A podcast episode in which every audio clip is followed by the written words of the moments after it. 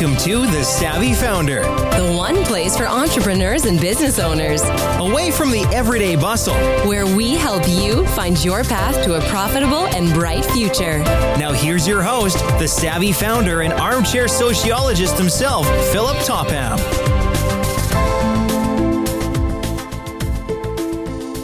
Hello, I'm Philip Topham. Welcome to The Savvy Founder. And I am really stoked to have Brian MacMahon here today. We met through an exchange LinkedIn, and I invited him to the show. Wonderful background. Welcome, Brian. Thank you, Philip. Wonderful to be here. Yeah. The first thing I've got to ask is you have a wonderful accent. So it's, it reminds me of my home country as well. I was born in Hull, uh, England, Yorkshire. Oh, in Hull, very close to Hull. I was born in Ireland um, many, many, many, many years ago, you know, somewhere back in the ancient times. and since that time, I've lived in many places around the world. But yeah, originally hail from Dublin over in Ireland. Wonderful. Yeah. So as I, you know, you're in my backyard the, with the expert dojo. And why don't you just give a little bit of background for the audience? What is the expert dojo? How did it come to be? And a, a little bit about that first of course before we get into some things yeah, of course. So we're an accelerator for early stage startups. And what that means is that we make investments into the riskiest and most early stage companies.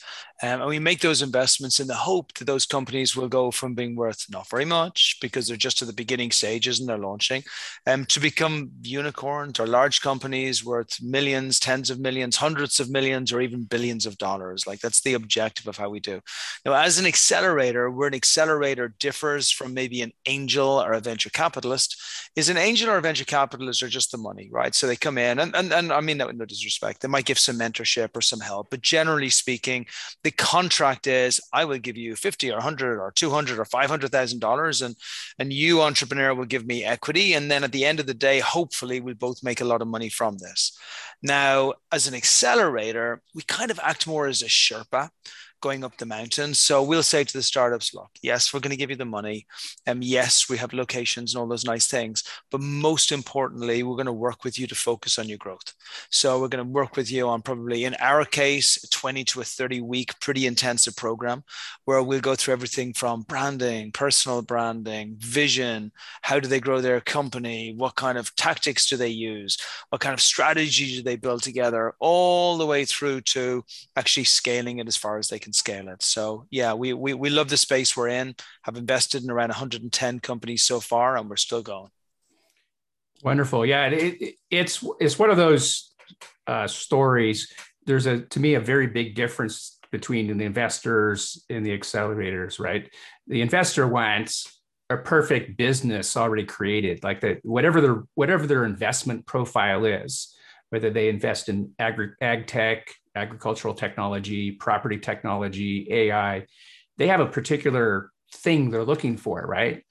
And you're out there with the accelerator helping them the founders build the business that is investable, right? Is is that a short, yeah. simple way of saying if, it? If if I use a a analogy which is absolutely terrible to use in America, but probably relevant in Ireland, I would say an investor is looking for a mail order husband or bride, while, while an accelerator is looking to develop a relationship with a person they can fall in love with from a very early age in the full knowledge that the flaws are just oozing through all of us, but but our passion and love will overcome all. yeah, that's that's that's I, actually I like that. I mean, even if it's um, wrong, wrong, it, it, it, it's appropriate, right? It's it's the, this difference between uh, you, you know, yeah, a mail order husband, mail order bride, whatever that is. Uh, exactly and really build it out that business so for the, the you know the first thing that I, in talking to entrepreneurs and they're always that their new idea and they're building out their mvp and the first thing they always say is you know i need money to build my business mm-hmm. so what do you what do you tell to that person what's what's the advice that you give somebody when they're in that stage where they're finally they've come out of whatever corporate world they've been they graduated yeah. from college they're a scientist and they're they're listening to everything on the internet about pitch decks and lean business canvas and all this stuff. What's what's the advice do you give them? So first of all, it's just not the game that we play in, and and, and the thing is, Silicon Valley does play that game. I mean, the the entire principle of how capital is allocated is actually really fascinating once you get into the space. Um, and, and, and if it wasn't so atrociously bad, um, it would actually be even interesting. Um, so here's the challenge. We hope, based on all the books we read and all the wonderful people who have so many great things to say on television and in documentaries about startups, we hope that the greatest startups will break through. But that's just not the case. The startups that break through are the startups who go to the nicest colleges and their mummies and daddies, you know, have the most amount of money and are generally the most connected in the space. And then a lot of the time, I would say up to 70% of the time, you know, little Johnny gets given a unicorn for his birthday. And I say his very deliberately, um, because this is really a male sport where you know little boys are, are predestined to get their unicorns from a very young age. And it's very sad really because if we look at america going back 40 50 years ago i would say it was maybe even 30 years ago it was the greatest place on the planet for entrepreneurship. Like nowhere competed with america. You could argue that Israel has always been more successful than most other countries because for a number of really fascinating reasons, which would be a whole different podcast, really interesting.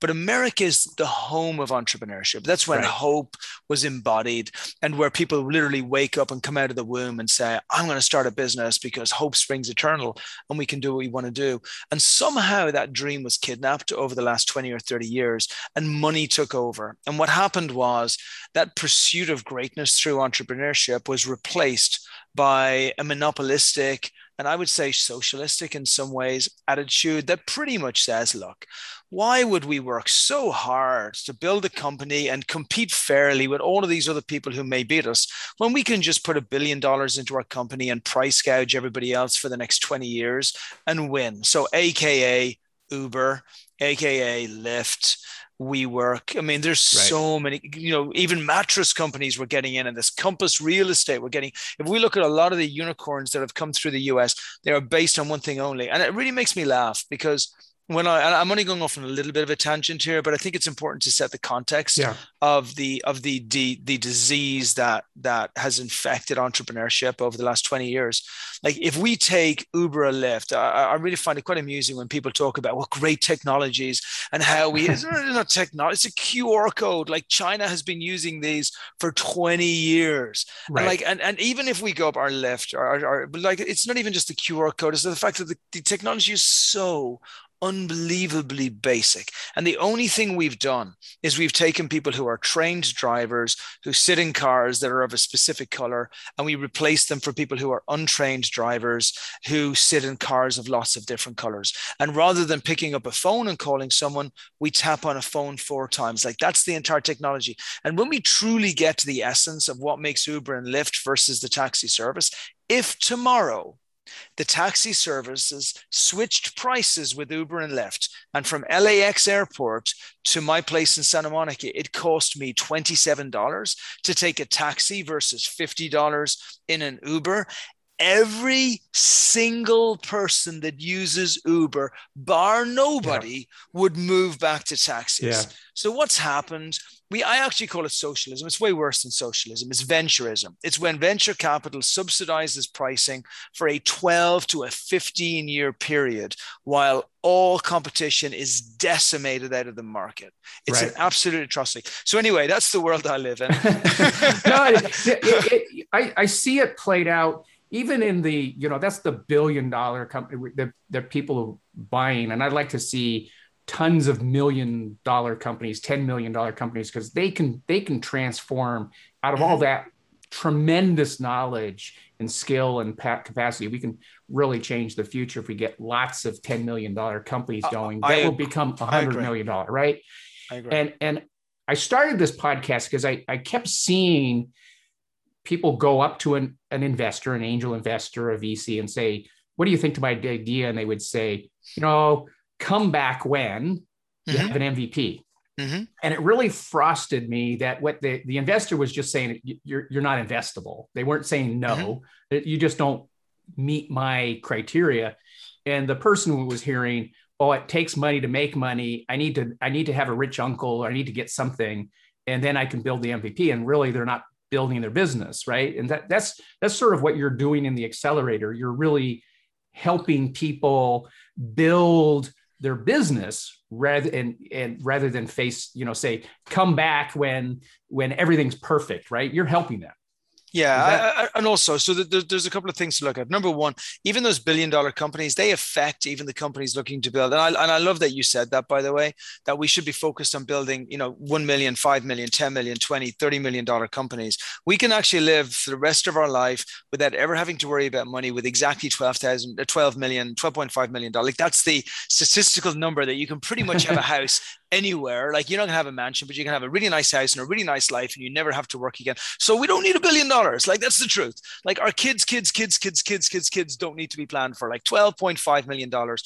But the challenge again with these larger companies is because the price gouging starts so high, nobody can compete with Amazon because they just got there through venture money. Nobody can compete with Lyft and Uber. Nobody can compete with the the real estate companies, the mattress companies because they price gouge not based on being more effective, and that pushes out general mid-sized enterprise as well out of the market as well. So we need to understand those challenges so we understand how investors think and why they think that way. Because they know that if a startup is coming through, the chances of a startup reaching $100,000 in revenue is only 4%. The chances of a startup reaching going from $100,000 in revenue to a million dollars a month in revenue is only 10% of that 4%. The chances of a company getting to $10 million a month in revenue is 10% of the 10% of the 4%. We know as an investor that subsequent venture capital investors will require a company to be able to do that type of revenue to be able to break through on a large level and be able right. to get a good return for that fund. So if we know that the statistics are massively stacked against that startup. I don't blame investors for holding back on the investment. And I go a step further. I think we've entered into this world of neediness where everybody wakes up in the morning and everybody deserves a medal. You know what? God bless you. You're so talented. Your mommy loves you so much. And she thinks that you're going to be the most special person in the world. Well, you know what? You're not the most special person in the world. And actually, the company that you're going to start probably is going to fail unless you do things that nobody else is prepared to do. Like there's a reason that only one or 2% of people go after entrepreneurship. And there's a reason that only a slight fraction of those people make it through. Because what are you prepared to do? Like, are you prepared to stay up till two o'clock in the morning like I was last night? Are you prepared to wake up then at 5:30 in the morning to kick off in the day? Because right. if you're not, get the hell out of this room because you are not going to make it as an entrepreneur. And you got to understand that's what it takes. So my view is very different. Yes. Do we work with people on their growth? Yes. We love their growth. Do we love entrepreneurs, real entrepreneurs? Yes. Do we believe this is one of the most challenging things you will ever go through in your entire life? A thousand percent. This is hard, hard, hard, hard, hard. But do not go into a relationship, going back to our marriage relationship, don't go into a relationship wondering how much of what your, your wife or your husband is going to make into the, in the future. Go into the relationship working on the basis, is this the best relationship for me. So as a startup, don't go into startup with the first thing you do in the first day, uh, buying business cards, getting a T-shirt with your logo on it, and then a presentation deck that you can put to investors. Like have more respect for yourself. Go yeah. out there and build it. And if you say to me, "Oh, I can't because it's technology and I can't build technology," well, either bring in a co-founder or do something else that you can drive in some revenue to prove yourself out. Like you know, be a be a man or a woman. Yeah, so, so, so, that's that's real key. I, I I call that the, the you know you you have to demonstrate you have that passion. Like you you're gonna there's a, there's a mountain or there's an entire mountain range, right? There's 20 I, of them. 20 of mountain ranges, right? You know, you're going to climb that one and then go on to the next valley and climb the next one, right? You're you're just going to go on this pursuit of of excellence, this journey, and you're not going to take you're not going to give up. You know, you're not going to get to uh, you know halfway and then turn down the mountain. That you have to have that passion. I, I liken it to the artist, right? The starving artist. Like they they're passionate to draw a picture, to paint, to do something, and they if if they were not making a lot of money, they get up in the morning, they paint, they do something. Entrepreneurship yeah. is that same way. There's this desire to build, to do, to make, to solve to understand. And all the other things come after they've solved all the other problems, right? Right. Yeah. And so when you're when you're selecting folks for that accelerator, how do you how do you figure out that person has that that raw capability? Because certainly at 22 or 24 or even 34 or 40 people sometimes don't know who they are so mm-hmm. how do you how do you win how do you figure out who's the right entrepreneurial we we, gen- we generally know what we are though Mm. And you hmm. can see it with people. We all have friends. You know, one of my one of my best lessons was it was an investment we made into a guy um, back in the early days. And he's such a brilliant person. Um, and we have only five criteria that we look at. We look at the um, the ability for the these are in no particular order because mm-hmm. they all count, right? So the propensity for the founder to to get investment because they're going to need at some stage they're going to need to be able to get investment. Um, and it's very important. The second thing is like what is the execution skills of the founder themselves, um, and that that's proven through time. They don't have to have done a startup, like you can tell, we all have flaky friends. We all have friends who turn up on time every single time. We all have friends who, when they're arranging something, it's done absolutely perfect. We all have friends who just turn up at the last minute for absolutely everything and are never prepared, right? We all have friends who prepare for every job interview. And even though they can be unlucky or lucky, but over time, their perseverance and the grit gets them through stuff. And we have friends who are the opposite of that, right? So, what is their propensity for execution? We then look at what's the skill gapping in the team. So, for example, if I don't see a technology person within a team that with a highly technical product, it's highly unlikely we're going to invest because just it, it it's arrogant to even think. I'm a biz dev guy. I'm not a, a tech guy, so it's arrogant for me to even think that I can build a user mm-hmm. experience online that would reflect the user experience that I actually would understand very well offline. It's just wrong. There's no chance. So I want to be able to see do the people in the team allow us to close the skill gaps as that team moves forward and gets stronger. And we also then want to see do we see a direct line of sight to $100,000 a month in revenue? You heard what I said about the 4%. That 4% is the toughest. Like if you can get to that number, to that, sorry, $100,000 a month, then, you know, you got a, you got a great shout out at being able to have a shot at the title. And then we want to see is the market size big enough for that $10 million a month in revenue? Now it might be users versus revenue, but the principle is exactly mm-hmm. the same. So like I had this guy right, right at the very beginning. And like he didn't tick that box of execution, but he was so brilliant. One of the most brilliant potential entrepreneurs I've ever seen in my entire life. And it was always somebody else's fault. And every previous thing he uh. did, always right um, and but his reasons were very pure and very good and he was so brilliant we took a shot on him because we took a shot on the person never do that again so i look at those five criteria and i'm like okay i want to be able to see and if somebody's like i'm gonna change i'm gonna i'm gonna i'm gonna well yeah sure come back yeah, when yeah. you've changed. That, that's that that EQ, that emotional quotient. That they they're they're very self aware, right? You know, I, I I'm probably uh, you, would probably take if somebody said, "Hey, like you, you're you're good at biz dev, and you know you're not good at technology," and they're mm-hmm. self aware, right? That's a critical component. I agree. Yeah, I agree. Very very strong. Yeah. So, uh, is how how do we get though the skill sets then because there's a lot of people i mean entrepreneurship as a as a class in community colleges and universities there's a, the, the word entrepreneurship is like I, I think has become the new word for nice like it, mm-hmm. it doesn't mean anything right uh, you know we're having a discussion about high tech startups that are really having a chance to go someplace but sometimes i can go and see entrepreneurship uh, you know, search on the internet and somebody's talking about how to bake cookies and sell it on Etsy and Pinterest, right? Right. So how do we how do we get the message out? What skills people need to really build something that is this, you know, 100 grand a month monthly recurring revenue what how do we build those skills so we, we have more people capable of of getting into the accelerators well first of all start learning earlier right watch less netflix do more things that actually involve beginning a company open up your eyes in the morning and make sure that like when you actually come through every single thing you're looking at is how do i start a business? Where do i start a business? Where does that come from? And, and you'd be surprised just the opportunities that you'll see. There's things broken everywhere. There are chairs that don't support your back. It's grass that gets too long that lawnmowers can't cut properly. It's fences that are not quite wide enough. They're you know graffiti which is put on the walls which can't be cleaned off quickly enough. There are problems everywhere. Find the biggest problem that you can find, align it with what you can be potentially very, very good at. And then you have the beginning of entrepreneurship. That's when you can start to walk down that path of, I see a problem which can potentially be fixed. Now, how can I fix it? I'm going through this right right now with my kid. And my mm-hmm. kids like starting all this stuff with YouTube and Judy's style. I'm like, what are you wasting your time for? Like, you're going to do videos of people talking about their stuff. Like, you're not going to make any money from that. Find something that's going to drive revenue to mm. you and find something which is worth your time. Like, value your time and look at the return that comes from that in the most important way. And so for him, he loves tennis and he loves tennis and he breaks the strings all the time. And it's not the hardest job in the world to restring rackets, and everybody else breaks strings really time. So what if he had a scooter and he could go out and he could pick up rackets and he could bring them back and he could bring restring them? And what if he had other people doing it? You created like a DoorDash for that.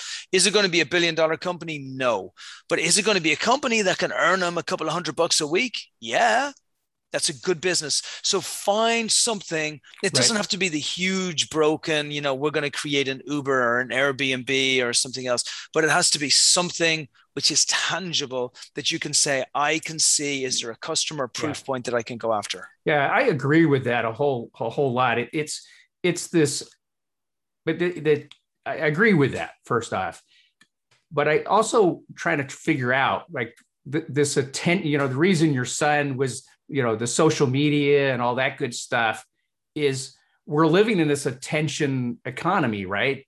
Everybody you know be the next influential be the next this and be the next billion dollar company there's a lot of aspirational desire like it's just easy right? Versus hey put in the hard work build the skills build the relationships build especially the soft skills how to talk to people how to ask mm-hmm. questions how to observe all those skills that in your generation and my generation it was you could very you, you had to go outside and and touch things and feel them but now that everything's digital it, we're, we're struggling with getting attention of people to say learn how to do it so how do we fix that so we get more people into this entrepreneur because I, I think it's really powerful to unleash that creativity so our, our feeling is it starts in the schools, right? And that's a uh-huh. much larger sub- subject than we can yeah. cover today. But we yeah, have no to begin. We have to begin it there. And now, if we say, okay, our school system may not be as good as we would hope it would be, and actually they won't begin it there, and it's going to take a little bit of time, then it begins at the home. And if it begins at the home, it starts with parents saying, "I want a better future for my kids, and I don't want them to work in some dead end job for the next 50 years, and then reaching the end of their lives and saying, "Oh my gosh, that's awesome! I made it." Like we want them to to go into this earth and actually create something awesome that they leave as this great legacy behind yeah. them, and like and do a Steve Jobs, do a yeah. do a Bill Gates, do a Richard Branson, like bring out something which is truly extraordinary that gives you the ability to make your mark on this earth. Now, many people would say, Well, I don't know if I want that. And I would argue, I don't know if you've really been educated to know if you want that. I just believe you've been brought through a system that enslaves you from the very beginning and teaches you and shows you how to earn just enough money to be poor for the majority of your life. So this is a little bit like the Matrix, you know. Yeah, yeah. There's yeah. there's no, there's I a moment when you yeah. when you awake, right? So at home, if we say to our kids, "Look, hey, you got two choices. Choice number one yeah. is you're going to work a job or you're going to be poor. You you might be rich poor, but you're still going to be poor. Like you're always going to spend more money than you're going to get through. Or you can try and lead a life whereby you're going to be you're going to be self-sustained, and you've you've generated enough revenue young enough that you don't have to stress about this when you're 50, 60, 70, and stay away from drugs and booze and like all of the sure, bad stuff sure. that will lose a few yeah, we, meantime. Yeah, we could go down that rabbit hole. We'll, we'll bring it back to so in in you know I looked at your background and you came out of the the co-working space. So how did that how did that evolution happen from co-working into like dedicated accelerators for high tech you know accelerator it, it all comes from a problem look i had a property development company way before that as well back in the uk and and for me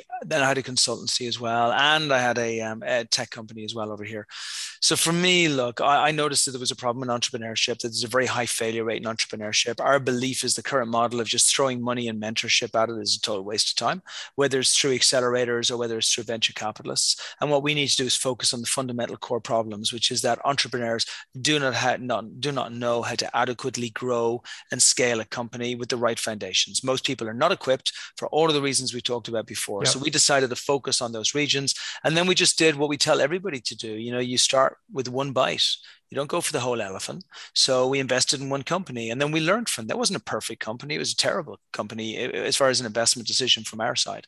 And then we did another company and then another one and then another one and another one and another one. And, you know, even a blind squirrel is going to find a nut. And the thing is, as you get better, as you do it for longer and longer and longer, you get better and you start to see things that were impossible to see before. It's a little bit like a truck driver you know, driving from Los Angeles to Las Vegas through the Nevada desert every single evening for their whole life. There comes a time when you see whatever coyote is going to run across that road like five or 10 seconds before it comes close to the road. Right. And so that's the game that we're in is to be able to analyze and predict potential issues long before they come. So, so that's wonderful. And I think that's, that's a, a, a great advice to anybody listening is you'll you'll program yourself. You'll learn by just doing it over and over yeah. again. You'll see patterns. We're we're humans. We always do patterns.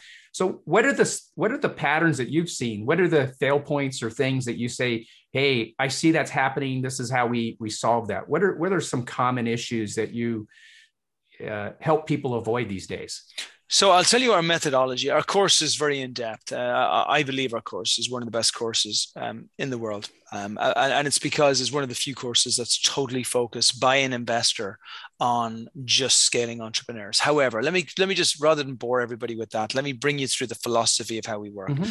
Entrepreneur works in four stages, right? And stage number one for us is the Viking stage. Very simple. You launch a company. You only really have three tasks to do: outreach, communication, and brand. They're the only three things you do. So what do Vikings do? They get onto a boat. They don't even worry about breakfast. They get on that boat. They all sail in the boat. They cross across the ocean. They have an intent of destroying everybody in the village and stealing all of the plunder and taking it back with them. It's very simple, right? And then over time, then people are so terrified of the Vikings, of them sharpening their teeth as they come across in their vicious Viking boat across the ocean, that the village doesn't hang around to get slaughtered. They're like, you know what? Why don't we just go and see our cousin Mary for the day and we'll just leave whatever the heck they want and then we'll come back alive. How about we do that? So suddenly 20, 30, 50 Vikings can actually take on an entire town without anybody getting hurt and they can still take everything away. Brand, outreach and communication. That's what they did incredibly well. Now, the challenge with that, and the reason I say all this is because so many entrepreneurs spend all of their time on this. Um, I'm trying to think of a nice word for it, but it's it's a contemplation of everything that should be and could be right? It's this creative process of the perfect product and where it looks like. And they're either on ndas or they're in stealth or nobody can see this or they'll steal it from me. And it's all rubbish. Just be a friggin viking. Get on your damn ship. Go across the ocean. Take the plunder. Massacre a couple of people if you have to massacre them. Like the incumbent is not yeah. sitting there hypothesizing about all of the bs that you're thinking about. You have nothing like literally in the early stages, nothing you can do, nothing you can do will be held against you. Nothing. You can do yeah. the worst thing in the world in the first year or two years. You can be a mass murderer and you will be forgotten, not forgiven, but forgotten within yeah. 10 years' time in the future. So you have got to experiment in that time and you have to got to experiment yeah. aggressively. Every minute of every day has to be focused on average. So that's the first part. Mm. Second part then is the gladiator period, because what happens is you get to a stage stage where you start to scale sales. And if you don't have a strong triangular foundation to work from, your company's going to collapse. It's going to be on a on a, a bed of sand. So we then get to the stage where we're like, okay, you've driven your sales you got your brand working, your communication is out there, you're building your mission. I mean, we're very much, as an accelerator, are entering into the second stage of the Viking stage. And that's when you start to create all of the structures around you and the efficiencies and the processes to make sure that your company is successful. So you want a, a, a gladiator has got their armor, their process, they practice every single day. Nothing is random. When they go into that arena, they are as prepared as anybody's going to be. And in the startup world, that's efficiencies, it's processes SMEs. It's the right people doing the right. right stuff. It's making sure the structure is in place. On top of that, you have to have the investment to make sure that you can buy the great armor, the swords, do the training sure. and everything yep. else. So investment now becomes a priority. Not when you wake up and you decide you're going to be an entrepreneur and you're like the coolest kid in your class, whatever age you are. That's not the time. That's the time to be a damn Viking. And if you're too afraid to be a Viking, then don't come out and play in the first place. Otherwise, wait until you're a gladiator and until you're building strong structure. That's when you need to bring the investment in. And at that stage, you're going to start working on your influence, either AKA Richard Branson, or you're going to start bringing influencers in, whoever it might be, but people in the market that can help give you an unfair advantage. Then you get through that stage. And that first stage is probably a year, two years. The second stage, a year, two years. And then you move into what we call Knights of the Round Table. And Knights of the Round Table is when you get every single person sitting around the table has a skill set better than yours. One is the CTO, one is the CFO, one is the marketing person, one is the blah, blah, blah, blah, blah, HR person. Those people, you walk in the room and you just feel that you are overwhelmed by how great each one is. Not one single one of your skills matches those people. Then you have nailed the Knights of the Round Table. And then at the end, you turn into the sensei. And the sensei's job is to make sure that they they retain the vision of the company and that the company does not run out of money. That's their only job at that stage. In, in some ways, their job ends in the same place that it started maintain the vision of the company, do not run out of money. Yeah, no, that's beautiful. I really like that. It's, it's, uh, it, it aligns with a lot of things I say as well. I always tell people that they ask me when I started advising uh, startups, they said, what, you know, have to have your words of wisdom. And I always said, uh, ideas are worthless. Revenues are priceless and surround yourself with smart people right? Mm-hmm. and and i i hate the idea when people when, when anybody comes to me sign an nda or i need an nda should i talk about this? Do you have revenues? Do you have anything to protect? Yeah. there's there's a hundred people doing exactly what you're doing right? And you're the one mm-hmm. if if you're going to win you got you got to be the one talking about it the most because yep. you've got to demonstrate you understand it you want to do it you have the passion to solve the problem because the other 100% the other people are kind of yeah, thinking about it, scared about it, scared about partnerships, scared about collaboration. Yeah. And I, I, use the word partnership and collaboration. I, would be curious what you think. I, I, people sometimes wonder, worry, oh, is that a competitor? And I says, every competitor is a potential collaborator and partner, right? It's just whether or not your cultures match. Eh, that's about it. and then it works. I agree. So the, as you've been building your business you you've created your you know and i love that you're you're put yourself yourself in that gladiator as your uh, mode as you're building out uh, expert dojo and then you created you've created this this WeFunder capability mm-hmm. so help uh, that's how we kind of got connected uh, on that part so for sure sure so yeah. help me help me uh, explain what the WeFunder is, why you went and and did that, because you you certainly had access to lots of money mm-hmm. elsewhere. You were doing very successful with the way you're doing things. You're attracting a lot of interest in in your mm-hmm. your approach, right? So yep. why, why bother with the WeFunder? Yep, and we have a fund, so we we didn't need to raise a fund. So I have been two things well, there's lots of things actually, I suppose, within the area of democratization of money that have really fascinated me over the years.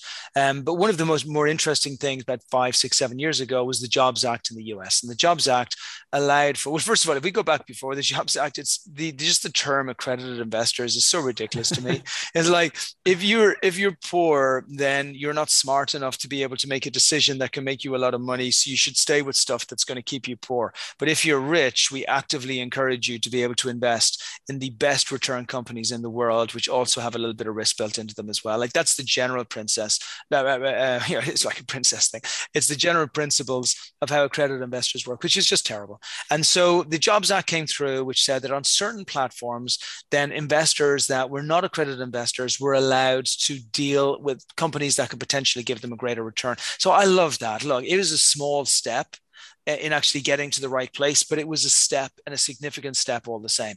So we went immediately um, at that time. We got di- directly involved with StartEngine, WeFunder, Republic, um, SeedInvest, all of the companies that were the platforms which were the platforms which were recognized by the government as platforms that folks who are non-accredited investors could raise from. And we loved this because it was the beginning of the democratization of investors. Then we had everything that happened within crypto and blockchain. And I'm not talking about the uh, like Bitcoin and, and just and crypto trading.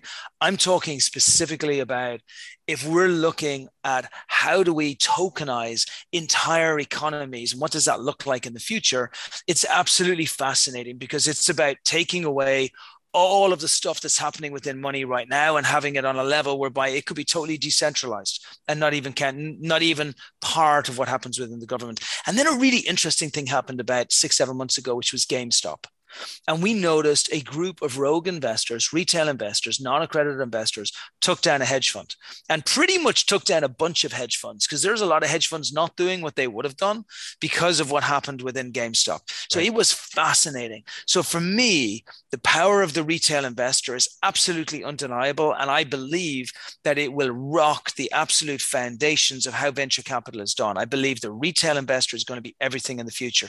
So we actually went back to a lot of our institutional investors and said, hey, you know what? We don't need your money. We're going to give it back to you. And we went out to the retail audience and said, look, our model is to tilt up startup. That does not mean democratize. Democratize means that if rich people are here and poor people are there as startups, then the richer people are going to be poorer. I don't think that has to happen. I think if we tilt them up, then right. everybody can be rich. Like, why the heck should everybody have to be poor? It doesn't have to, one doesn't have to equal the other one, right? And um, so it's the same with investors. So we have now said we want to build an army of retail investors and we want to have those retail investors supporting our startups all of the way through. And we want to be able to build a community around them. Our intention actually is to do a full tokenization of Expert Dojo and our entire portfolio and everybody that's in it. And that's a thousand companies. And that would mean that all of our companies, rather than having one shot on goal, they have a thousand shots on goal. And right. it means that the entire investor community would be getting tokens, which are all worth money in the future on the basis that they do things to support the growth of those companies. I think it's maybe would be one of the most interesting and fascinating experiments that mm-hmm. I have ever done in my entire life. So the WeFunder is the beginning of that journey. And okay. I believe we'll get to full tokenization within a year or two years. And our commitment is absolutely with retail investors to see can we help start to create a model, which then becomes the norm going forward, whereby every retail investor is able to invest in venture capital funds as they should have been able to do for years. Got it. You know, that's that's a uh, a lofty and ambitious goal. I wish uh, you know with uh, but but very doable with where technology and crypto is today, right? Mm-hmm. And and what you've got there. What do you think is the, the biggest hurdle in get, getting forward for that? Very little. Look, we, our job is very simple. We have to choose good companies and we have mm-hmm. to choose enough of them. That's all. That's all we have to do. We have to make sure the companies are the good choices and we choose enough of them. Now, we decide that we, we find our companies in Africa, in India, like the top emerging places in the world. We get some great companies out of America and Canada, out of Estonia, out of the UK, out of Finland, out of Sweden, out of Norway, out of Denmark. Like we'll take Latin America, we'll take Southeast Asia. There's nowhere we're not searching for companies. So we have a we have the whole world to look in. So all we have to do is not F it up. Mm-hmm. That's all find great companies. If we find great companies, the marketplace will become a marketplace that everybody wants to be a part of. If we don't find great companies and they're not proven, the marketplace will not. So we just keep our focus on the prize, and the prize is making sure the companies are the greatest companies that can possibly be brought into our cohort. Very nice. So eh, we've covered a lot of, of topics and one of the things I always like to ask people, especially somebody who's had a career, a long career mm-hmm. uh, in the entrepreneurial space and seeing what it is, if you could go back and you know you're not yet the sensei in your model, you're still the gladiator, you're not the sensei, but if you went back in time and went to your younger self, what what advice would you give to your younger self as you started on this entrepreneurial journey? The same advice I give my kid you know, I I I started too late, and I didn't realize I, I got I got taught by schools when I was young, and mm-hmm. that meant that I got taught incorrectly. About how life is supposed to be. Life is not supposed to be working in a job from eight o'clock in the morning until five, six, seven o'clock in the evening every single day for 50 years, just so you can sustain and make it through, just so you can just pay your mortgage, just pay your car, just pay everything else. That's not what life is supposed to be about. Life is supposed to be about doing better to the world and doing better to yourself. And you can't do that if you're distracted with these other silly things like trying to earn money just so you can survive on a daily basis. So, with my kid right now, I mean, from the age of 13, 14, every single thing we talk about is the interesting aspects of creation. It's not mm-hmm. so much entrepreneurship. Entrepreneurship sits in creation in a beautiful place, but the interesting aspects of creation. So I make him love creation. And then when he loves creation, I then focus him on making sure that whatever he's doing, he has to be aware of am I doing this as a hobby or am I doing this as a as a business entity? And if I'm doing it as a business entity, then I need to be making sure I'm maximizing the revenue I return. If I'm doing it as a hobby because I love it, then great. Don't you dare call it a business but but but I so I focus him on that place of create on that place of creation where he gets to do it. And so, like yeah. for example, like I'll sit in the evenings and we'll listen to the podcast Business Wars, which is a phenomenal podcast that is just directly, you know, it'll be Netflix versus Blockbuster, you know. So it's right. a war and it's fun, but it teaches him about business and about growing business. So for every kid growing up, for every parent out there, don't let your kids sit in front of TV watching it. And for every kid out there, don't like waste your life being a in and when I talk about life, I'm talking only about the job, not what the job provides. Plenty of people have got families, they have no choice, mm-hmm. they're in a place. But I would still argue that if they took hold of this early enough, they can do things that position them in a place whereby they can have a much easier go of what a lot of people, uh, you know, struggle through. Very nice. Yeah, no, I, absolutely. I, I, I do say, you know, you're, I'm the person who always wants to turn off Netflix. I can watch my one show, that's good, and then it's got to go off. If I'm if I want to watch the second show, I know I'm being addicted to something, so I always try to find something else that I'm educating, learning. It's wonderful advice. So it in the people, uh, one sort of last question is, or mm-hmm. maybe uh, two last questions. In in the kinds of co- people that come into uh, the dojo, what what ages are they right? How every they age. learn every age? So yeah. did they learn this are they still learning what you're telling them of creativity or they already have that in spades right? So uh, what they I'm, don't have is the structure and the process they don't know? have the structure so different process. people get it at different ages. I got it at a later age. Some people get it at a younger age. And but what nobody has is the structure and the process because we're not taught that anywhere not in college not school anywhere. Every age. We have people from 50 and 60 all the way down to 20 yeah, I, I, think of my own journey. I know at 22 and 20, I was doing retail sales and trying to figure out how retail worked and that sort of stuff. But, but like you probably had parents that said, go to college, get a job, you'll be, you'll be set for life.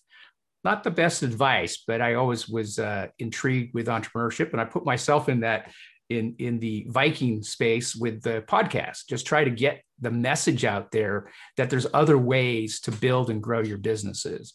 And it starts by having those conversations and helping people, you know, solving those problems, right? So the uh, is there is there anything the, the last question I'm going to ask is is a is I'll argue is a is a unfair question mm-hmm. in the sense as as a somebody interviewing you on a on a podcast, what question did you think I was going to ask you? You were you probably had all these questions prepared, uh, answers prepared for questions. What question did I not ask that you thought, hey, he didn't ask that? I'm, you know, what should I have asked? What, so what would you want to tell the audience? I, I, I, will tell you whenever I do a podcast and I, and I do a fair few talks and conferences, just because the nature of the work that we do, mm-hmm. I never, ever, ever prepare for a informal conversation mm-hmm. which is supposed to be revealing the information that i have that i should have learned over a period of time. I never prepare. I never think about it. I never prepare. I never look at the questions. I never think of the questions. I just see it as a nice conversation which would bring information through.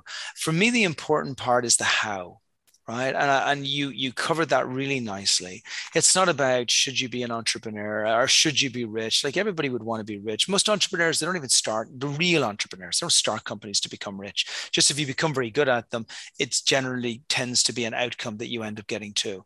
It's about the how. So we all talk, talk, talk, talk, talk. I'm gonna, I'm gonna. This is what's gonna happen. This is where I'm gonna do it. Like just get up in the morning and go out there and build something. And if you can take that methodology that I mentioned earlier on and just start with that Viking stage and say, Did I get into a boat this morning? Did I cross the ocean? Mm-hmm. Did I scare anybody? Because if I didn't do any of those things, I have no right talking about any of the stuff that comes in the gladiator stage or the Knights of the Round Table or anything else. I have no rights talking about my wonderful business to my friends in the bar about how I'm developing and growing. Be a damn Viking. Vikings don't have time to go to the bar and tell their friends about all of the creative and wonderful ideas they're working about. They're too busy out there killing people. So go out there and massacre a village. So I like it. You covered that very nicely. And that's really the message I always want to get across in these things. I have huge respect for anybody who endeavors on this journey. Some of us make it, some of us fail. some of us do both every single day. And that's okay because we're on a journey that most other people are not prepared to do what it takes to actually get to the end of that journey. So that on its own puts us in a special place. But if we're going to be in that place and if we're going to go through the thing, and this is where I'll leave it, make sure that you do everything in your power to actually go out there and make it a success as opposed to thinking and talking about making it a success. That's that's wonderful wisdom. Make it make it success. Don't talk about success. That's really nice. So how do people get in contact with you brian? Oh, you can hit me at brian at expertdojo.com, B R I A N at expertdojo.com, um, and I'll reply to every email. Perfect. I'll have that in the show notes and you know that sort of stuff. So it's been wonderful having an opportunity to talk to you and get to know what you're doing to change and help build businesses and and bring I was like say bring tomorrow's future today. I'm impatient for it. I really want to see it. So thanks again, Brian. Appreciate Thank it. Thank you, my friend. That was awesome. Yes. yes. And so if you've liked the show, please uh in you know in the notes uh certainly give a, a good review five star review. Be sure to listen every week. I'm Philip Topham, the Savvy founder. Thanks for listening. I'm wishing you a bright and profitable future in both your personal and business lives. Take care. Bye bye. Thanks for listening. We hope you enjoyed the show. Be sure to subscribe and check out our website for tips, thesavvyfounder.com. You can also follow Philip on Clubhouse at The Savvy Founder. Wishing you a profitable and bright future. Safe journeys. See you next week.